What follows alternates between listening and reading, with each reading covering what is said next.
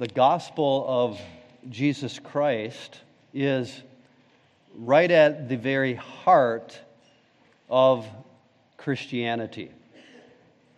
And the apostle Paul in 1 Corinthians chapter 15 I think gives one of the clearest summaries of the gospel in all of scripture. Paul writes in 1 Corinthians 15 verse 3 For I delivered to you as of first importance what I also received that Christ died for our sins according to the Scriptures, and that he was buried, and that he was raised on the third day according to the Scriptures, and that he appeared to Cephas, then to the twelve. After that, he appeared to more than 500 brethren at one time, most of whom remain until now. The death, burial, and resurrection of Jesus Christ is the good news of the gospel. These are actual historical events.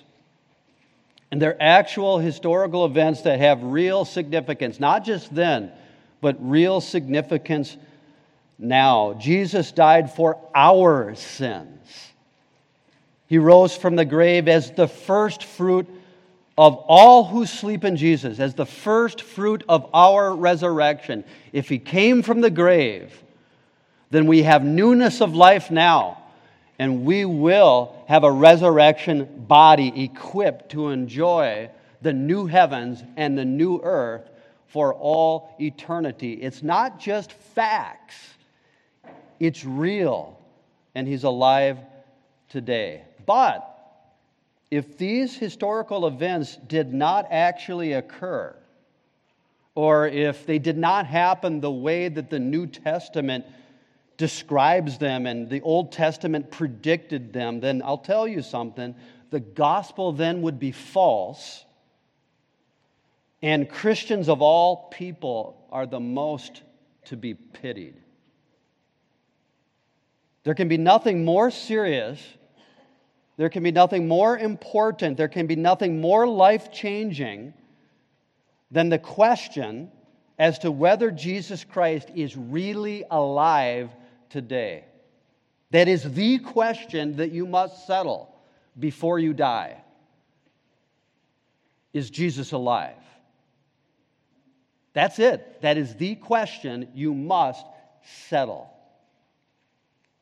And in our passage this morning, which is John chapter 20, verses 1 through 10, the Apostle John writes an eyewitness historical account providing evidence for the resurrection of Jesus Christ. And over 2,000 years ago, the Apostle John saw with his own eyes this evidence, and then he believed that Jesus rose from the dead.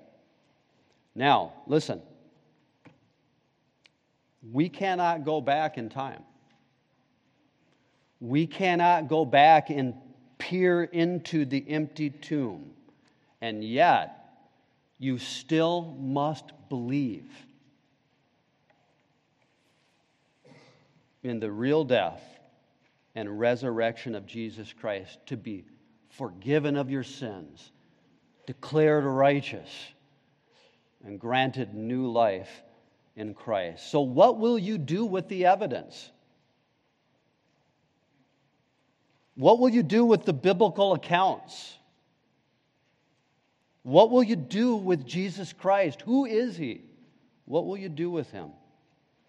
And this morning we are going to run along to the tomb with, with Peter and, and John and we're going to look in that tomb. And as we go through this passage, we're going to try to answer three questions as we go. Three questions that you'll find in your bulletin insert. There's two bulletin inserts for our visitors today. Take them both out. Most of the passages, if not all of the passages you will need to follow this sermon today, are in a separate handout with those scriptures printed out for you. Okay, so while you're looking for that, here we go, heading to the tomb. First question Why did John believe that Jesus rose from the dead? That's what we're going to answer. Why did John, the disciple, believe that Jesus rose from the dead?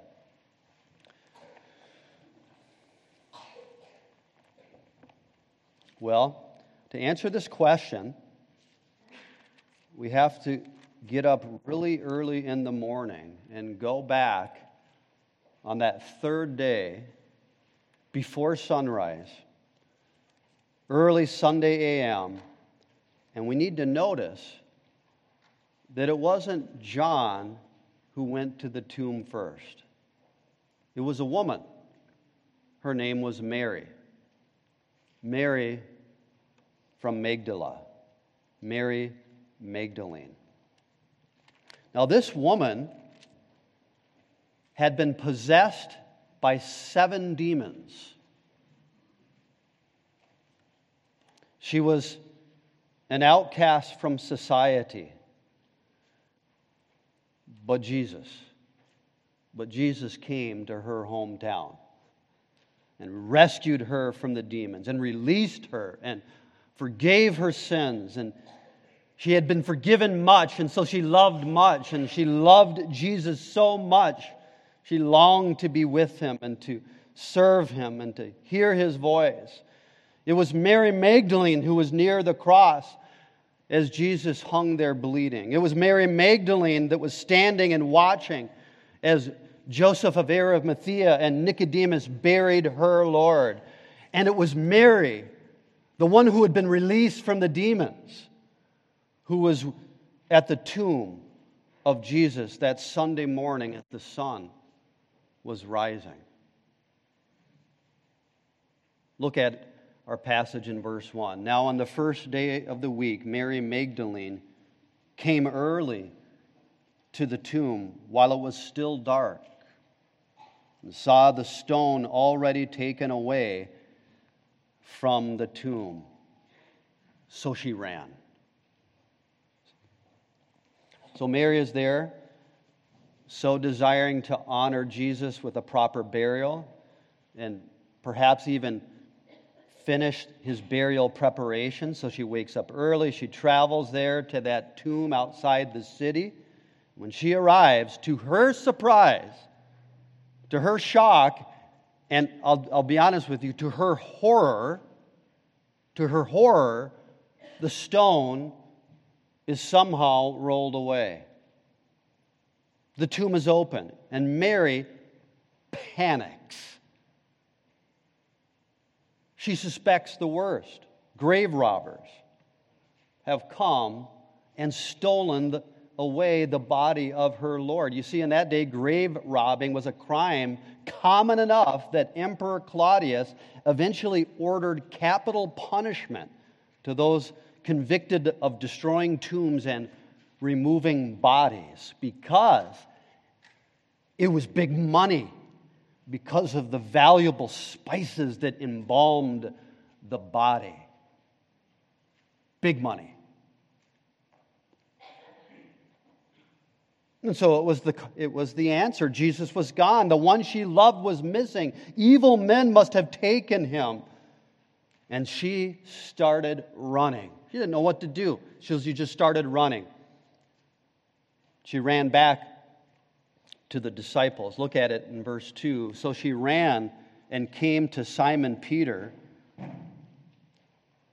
and to the other disciple whom Jesus loved, that's John, and said to them, They have taken away the Lord out of the tomb, and we do not know where they have laid him.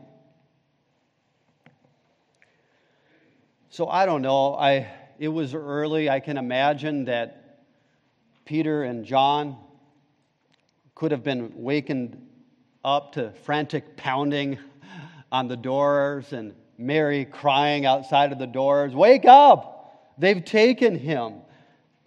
Jesus' body is missing. And, And so Peter and John, they get up. They're awake now. And they get up not out of joy, they get out of, hold on a second, what's going on here? Who touched the body of our Lord? And they, they wanted to go with Mary, not expecting that, he, that he's risen from the grave. That's the last thing that was on their minds. I mean, the, the horrific scourging that left Jesus marred beyond recognition, the beatings with fists and rods, the crown of thorns, the, the nails hanging as one cursed upon the tree, and they had seen, and the spear thrust into his heart underneath his ribs, and water and blood flow out. And that images, and all those images were plastered on their brains. And he was dead, and he was gone. Their hopes were dashed. It was over. But, to, but this is insult to injury. Let me, Adam, who's going to dishonor the body of my Lord? And so let's find out quickly what Mary is speaking about. And so I think with the early morning sunrise peeking over the horizon, they all set out running. And notice the eyewitness details of this historical event in verse, 13, uh, verse 3. Look at your text, it's in your handout. Verse 3 of John chapter 20. So Peter and the other disciple went forth, and they were going to the tomb. The two were running together. Panic mode. Let me at him mode. They're running together. The, and the other disciple ran ahead faster than Peter and came to the tomb first.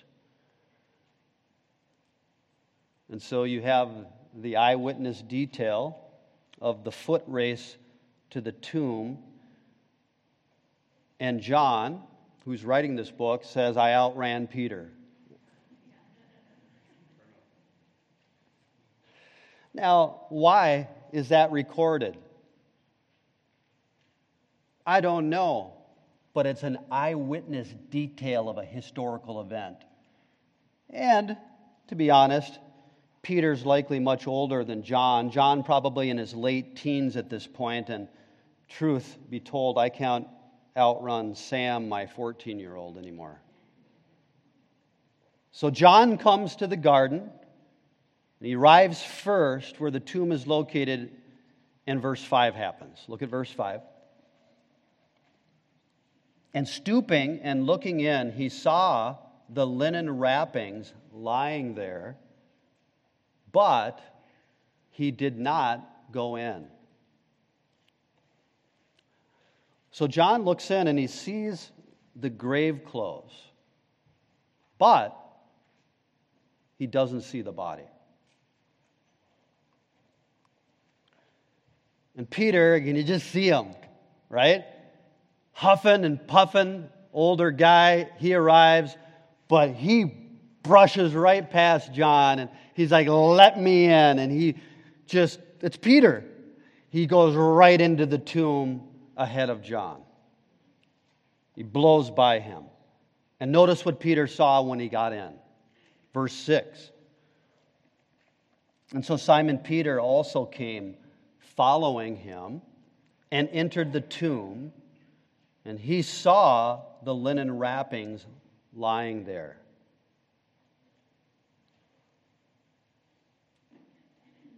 And, verse 7, the face cloth which had been on his head, not lying with the linen wrappings, but rolled up in a place by itself.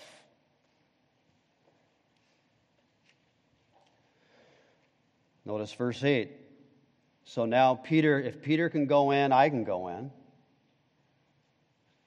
So John goes in. He follows Peter. Verse 8. So the other disciple who had first come to the tomb, right, John, he outran him, then also entered, and he saw and believed. This final word for sight here is different than the other words for sight in the passage.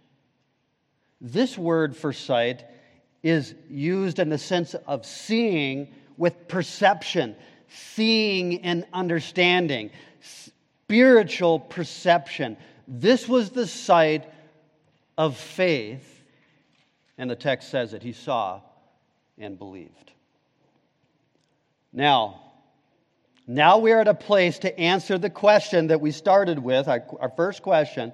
What did John see that caused him to believe that Jesus had risen from the dead? Well, John gives us these eyewitness details. Yes, the stone is rolled away. It's not enough. Yes, the tomb is empty. But it was other eyewitness historical evidence that swayed John to faith. And John, in his passage in John 20, mentions this detail three times. It was the grave clothes. The grave clothes. Now remember, Joseph of Arimathea and Nicodemus had wrapped Jesus' body in linen in, our pre- in the previous passage in John. In verse 39 of John 19 says that there was a mixture of myrrh and aloes, about a hundred pounds weight of it. A grave robber's treasure.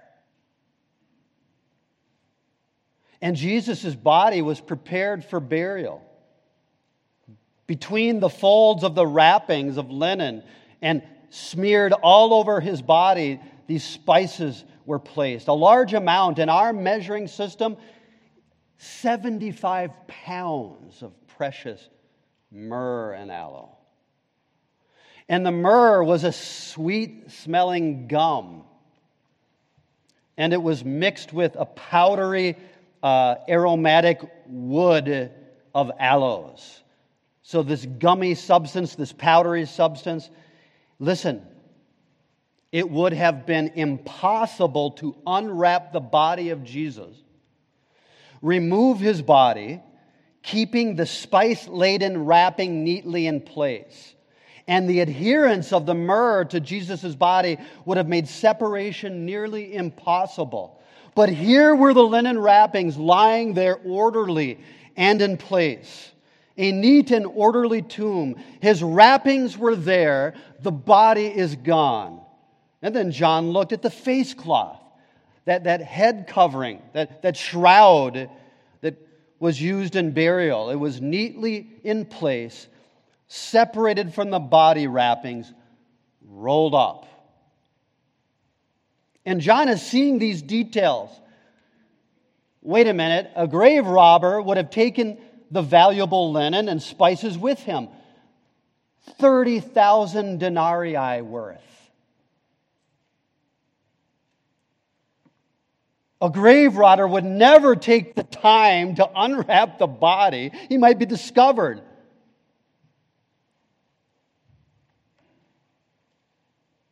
And wait a minute, the spices are not spread out all over. The, the al the aloe and the powder, how could the body be separated from the gummy myrrh, which one has said, quotes, glues linen to the body no less firmly than lead, end quotes.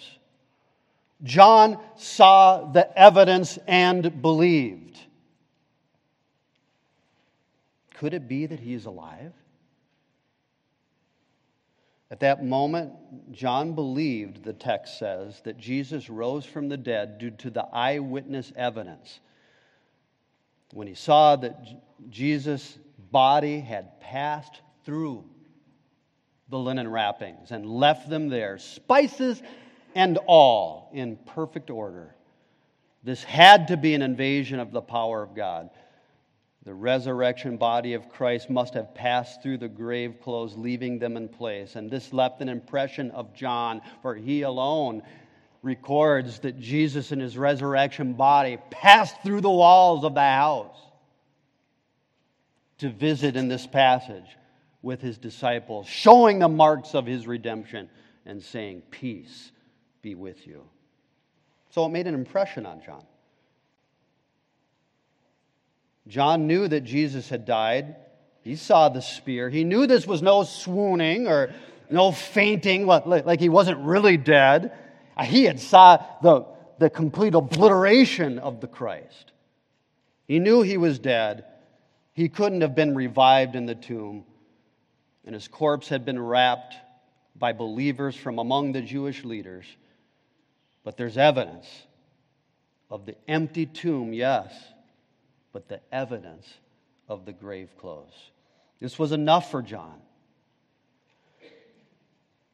But there's more. Jesus appeared bodily to many after the resurrection. Paul wrote in 56 AD that over 500 people had seen the risen Christ, and most of them were still alive, Paul says at the time of this writing. Go ask them.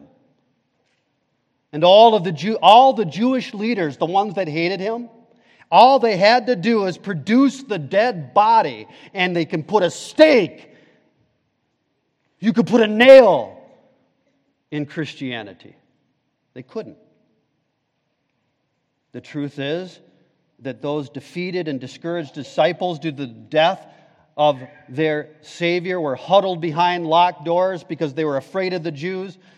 And then Jesus appeared to them and they witnessed his resurrection life and the marks of their redemption. And soon they would be preaching a living Christ and the hope of eternal life and the forgiveness of sins. And the disciples would be persecuted for it. And all of the disciples, except for John, would die a horrific, a horrific martyr's death. And they all would, would they all die for what they knew good and well was a lie? One has said, quotes, the preaching and the rapid growth of the early church are alike unexplainable apart from the empty tomb. End quotes. And John, even apart from the appearance of the risen Christ to him, saw the evidence of the ordered grave cloths, still packed in spices. He deeply considered and he perceived. His eyes were opened to see, and he believed that Jesus was alive. And that's what makes verse 9 so very out of place. Look at it. That's what makes verse 9 so out of place. And that leads us to our second question. Second, why does John mention that he doesn't understand Scripture? Look at it. Let's, I want you to see this. So, this is super important. Look at verse 8 again. So, the other disciple who had first come to the tomb then also entered, and he saw and believed. Why? For the reason. For, verse 9. What? For as yet they did not understand the scripture that he must rise again from the dead. He believed. You might expect that John would say he saw and believed, for he understood. It dawned on him that the Old Testament scripture predicted the death and resurrection of the Messiah, but the text says the opposite. It's negative. They didn't understand the scripture. And John is writing this right? Later on, he's reflecting on this. And John is saying that his faith, listen, his faith, while real, was marked by a serious deficiency a lack of understanding of the scriptures. John is almost apologetic that he needed physical evidence. The grave clothes in order to believe. Why? Because John knows that every future believer's faith must rest upon the Scriptures, the testimony of the Scriptures, both Old and New Testament, not on the testimony of what you've seen with your own eyes. And John knows this. This indeed is the point of his book. And so if you turn back just to see one thing, look at John 19 35. Just look back if you're there. I'll just read it. Getting a little bit of feedback. Um, and he who had seen has testified. Now look at verse 35. And he who has seen has testified, and his testimony is true, and he knows that he is telling the truth, so that you may also believe. For, again, verse 36, for these things came to pass to fulfill Scripture. Not a bone of him shall be broken. And again, another scripture says, They shall look on him whom they pierced. How do we know that John is telling the truth in his account? Because the scriptures verify his account. And after the resurrection, Jesus is walking. Jesus is risen from the grave. He's walking to a little town called Emmaus. He's walking with two other disciples. They don't recognize Jesus. And he's asking them questions, and those disciples are so depressed. They don't think Jesus is alive. Their hopes are dashed, and they don't recognize Jesus. And Jesus is listening and listening, and then he kind of kind of stops listening and starts talking.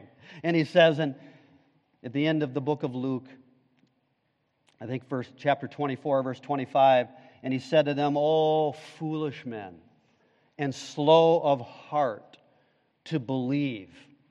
To believe what? To believe in the evidence, to believe the women, to believe the angels, to believe the grave clothes? No. Slow of heart to believe in all that the prophets, all that the prophets had spoken. Was it not necessary for the Christ to suffer these things and to enter into his glory? Then, beginning with Moses and with all the prophets, he explained to them the things concerning himself in all the scriptures. And then down in verse 44 of Luke 24, now he said to them, These are my words, which I spoke to you while I was still with you, that all the things which are written about me in the law of Moses and the prophets and the Psalms must be fulfilled. Then he opened their minds. He opened their minds to understand the scripture. And he said to them, Thus it is written that the Christ would suffer and rise again from the dead the third day, and that repentance for the forgiveness of sins would be proclaimed in his name to all the nations beginning from Jerusalem. Jesus opened the minds of his disciples to the meaning of the scripture, and it changed everything. And John is filled with this as he writes his gospel, and he's begging the readers to trust the scriptures, to trust the word of God, and to believe. For the scriptures said that his clothing would be untorn and his lot and lots would be cast for his inner garment. And that was to fulfill Psalm 22, verse 18. And Jesus, in order to fulfill the scripture, said, I am thirsty. Psalm 69, verse 21. Jesus' legs were not broken to fulfill Exodus 12, verse 46, and his side was pierced in the fulfillment of Zechariah chapter 12, verse 10, the law, the prophets, the Psalms. And John wants us to see that the death and resurrection of our Lord Jesus Christ was prophesied over a thousand years before it ever happened. And he wants us to say the scriptures are your ultimate testimony. The scriptures are the ultimate eyewitness account. They are the ultimate authority. Look, I had to see. I had to see to believe. That can't be you. You can't go back. You must read and believe. You must believe the scriptures. That's his whole point in this passage. We cannot see the spear enter in.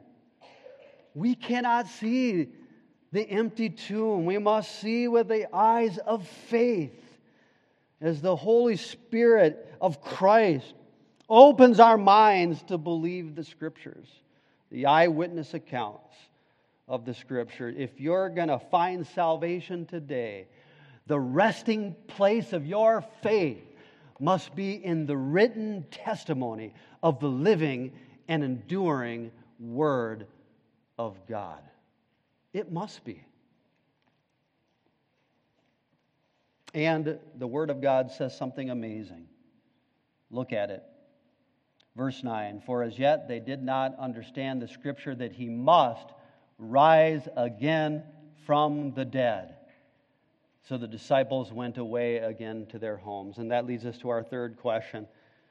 So you can see why it's so important that you believe this truth today and you settle it today and that today you pass out of death and into the life. Today you are declared forgiven. Today you are declared righteous. Today the Spirit of Christ lives within and gives you a new heart. That today is the day of your salvation. That's my prayer that everyone who hears this message would hear the word of the testimony of Christ in the scriptures and believe. So, third, why must Jesus rise from the dead. The text says in verse 9, the scriptures say that he must rise. He must. That is the Greek word that is a very interesting Greek word. It is very emphatic. It is a divine necessity.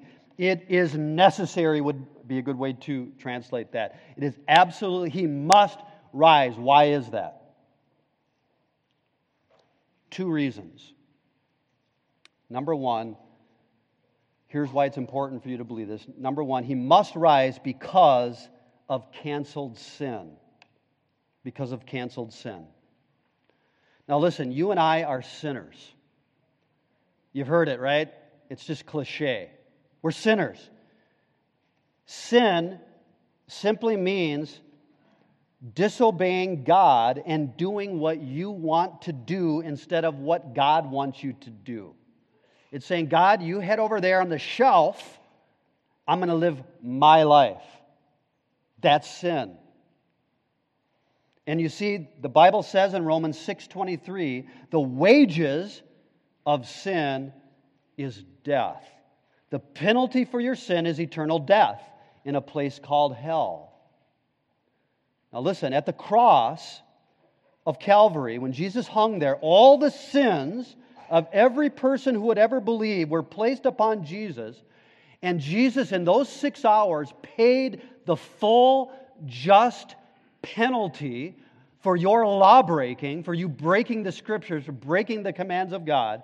He paid that in six hours. And he could finish eternal sin, the eternal penalty, in six hours because he was God. And hell itself on the cross, that punishment of hell itself was poured out on the sinless Savior in his body. And he drank the cup of God's righteous wrath for your disobedience, for my disobedience, for your disinterest in God. He hung there and he paid the penalty of our sin. The penalty of our sin is gone. Our sin is finished.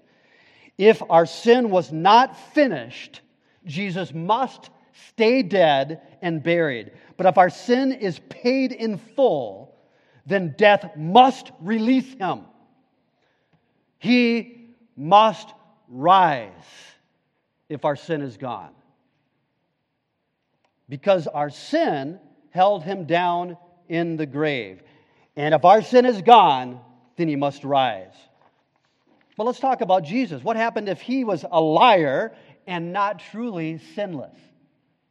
Well, in his own life, if Jesus ever sinned in thought or in deed, something that he should have done or left undone, in all his 33 years, if he had sinned, the grave would hold him still. He would still be dead. But if in his own person there was never one sin, then death could not hold him. For the wages of sin is death. He must rise because he has no sin.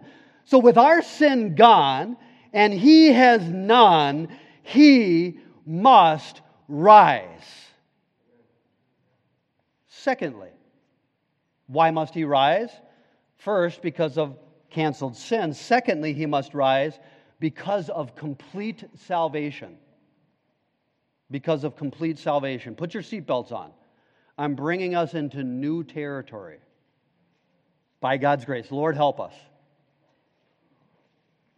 Because of complete salvation. You know, sometimes when we share the gospel with people, we say things like this What's the gospel? Well, Jesus died on the cross for my sins. Right? And that's, is that correct? Amen, that's correct. But we tend not to even mention the resurrection. It's almost like we don't understand the importance of the resurrection for salvation.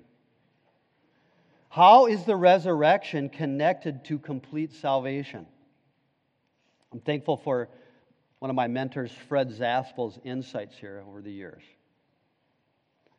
God's word, now listen, God's word says in Romans 4:25, and the, all these passages are in your handout in order. Romans 4:25, he who was delivered over because of our transgressions, that's another name for sin, and was raised because of our justification. Now, justification is when God declares a person forgiven and righteous. It is a legal word and, and invites us, when you hear the word justification, and invites us into the courtroom, into the law system. And we're inside the courtroom and we see God is the judge and we are the condemned. We are the accused. And we as sinners stand before God in that courtroom. How can God take his and hit the gavel and declare sinners like us, and you know you are, forgiven, righteous? How can he do that when we're sinners? And we know it, and he knows it. After all, he's a just judge. He doesn't let the guilty get away. He is good and just. So our salvation is a real problem. The answer is that Jesus paid the whole penalty of our sin in our place on the cross, listen, as a representative substitute. The demands of justice that God the judge will enforce have been satisfied. So the just judge can declare us forgiven because of Jesus' death on the cross. But I'm missing a word. He must declare us forgiven and righteous. There's more to our salvation. In order to be saved and go to heaven, you, here's some really bad news, must be 100% righteous, perfect. How you doing with that? The Bible says in James 2:10, "For whoever keeps the whole law and yet stumbles in one point, he has become guilty of all." What? One little look, one little word, and it's over? Yes. That's how just God is. That's how bad sin is. And so, God the judge, in order to look at us and justify us, which is to declare you forgiven and righteous, he has to say to you not only, Brandon, the moment you believe forgiven, he has to say, Brandon, forgiven and 100% righteous for you to go to heaven. So listen to this. God actually, the moment you first believe, some for me it was like 18 years ago. No, longer than that. I was 27, so I, I'm not good at math. God declares that moment I believed in my town home three weeks before my radiology board exam at the age of 27 when I put my faith in Christ, He opened up my eyes. God declared at that moment by faith alone. Jeff, you're forgiven. Jeff, you're righteous. I declare that, that you have done all that you ought to have done. You are righteous. And I, I ask myself, is God blind or something? No, no. The resurrection of Jesus gives the answer. Listen very carefully. The hope of Israel, the hope of Israel was the resurrection of the righteous.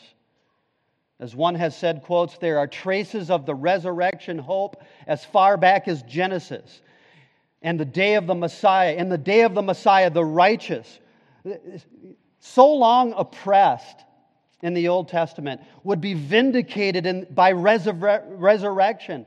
Before God, they would be acknowledged as His, and all the world would finally know it. Finally, the tables would be turned, and the righteous would be acknowledged as such, in quotes. And Jesus Christ was the very first to experience that resurrection, in quotes. He came out of the tomb with a glorified body, he came in power. He came in power and resurrection power. He had entered when he came out, he had entered the age to come. And so his resurrection declares something. The Pharisees declared, You're evil. The crowd yelled, Crucify him! Crucify him! But God declared as he burst forth from the grave that Jesus is not guilty, that Jesus is perfectly righteous. He declared him holy as he burst forth from the grave. Jesus said he would give his life a ransom for many. Jesus said that he would lay his life down for the sheep. And the resurrection announced that it worked. The resurrection vindicated Christ. God declared the Christ not guilty and perfectly righteous as he burst forth from the grave. And it was Jesus' very own righteousness, his own obedience, that led to the not guilty but righteous verdict from God the judge, that led to Jesus' own justification. You say, How in the world does that connect to me? Here's the good news when we simply stop trying to be righteous in our own self, earning our holiness before God, and we believe in Jesus, we are connected to Him spiritually. We, the Bible says we are united to Him. We are in Christ. And listen, so what Jesus does, we do. What happened to Jesus happens to us. He died, we died to sin. When He rose, we rose to new life, new creations in Christ Jesus. When he died, he was buried, he was condemned, he was accursed of God for our sin. But when he rises and is declared the righteous Son of God, we are declared righteous in him by faith alone. Can you believe that? You see, when we believe in Jesus, we are connected to Him. He, re- he represents us as our substitute, both in His death and in His life. We're connected to Him. He not only pays for our sin and forgives us in His death, but He rises from the grave and is declared righteous, so that united to Him by faith, we are not only forgiven, we are righteous in Him. And here's what I'm saying. Are you ready? The death of Christ secured our forgiveness, and the resurrection of Christ secured our righteousness, so that the just judge of the earth can throw the gavel down and declare you in Christ by faith alone, forgiven and righteous in Him. Therefore, He must rise which makes some sense of the resurrection. No wonder the gospel is not just the cross, but the resurrection. No wonder Paul could write in Romans 4:25, "He who was delivered over because of our transgressions, that's the cross, and was raised for our justification." No wonder Paul could write that. No wonder Paul, at the end of his ministry, at the end of the book of First Corinthians, could trash talk death itself when he writes, Oh, death, where is your victory?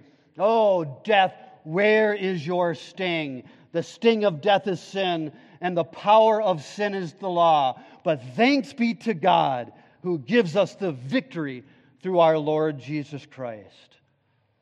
Hallelujah. What a Savior. Hallelujah. What a gospel. The question is are you going to believe it or are you going to die in your sins? Do you really want to represent yourself? I'm a terrible lawyer. I, am too emotional. Do you really want to represent yourself before the thrice holy judge of the universe and your resume of your works? Or do you want the resume of another? You got to connect to Him, and all you got to do is put your faith into Him. And that reminds me of a passage in your handout of Doubting Thomas. Some of you are there.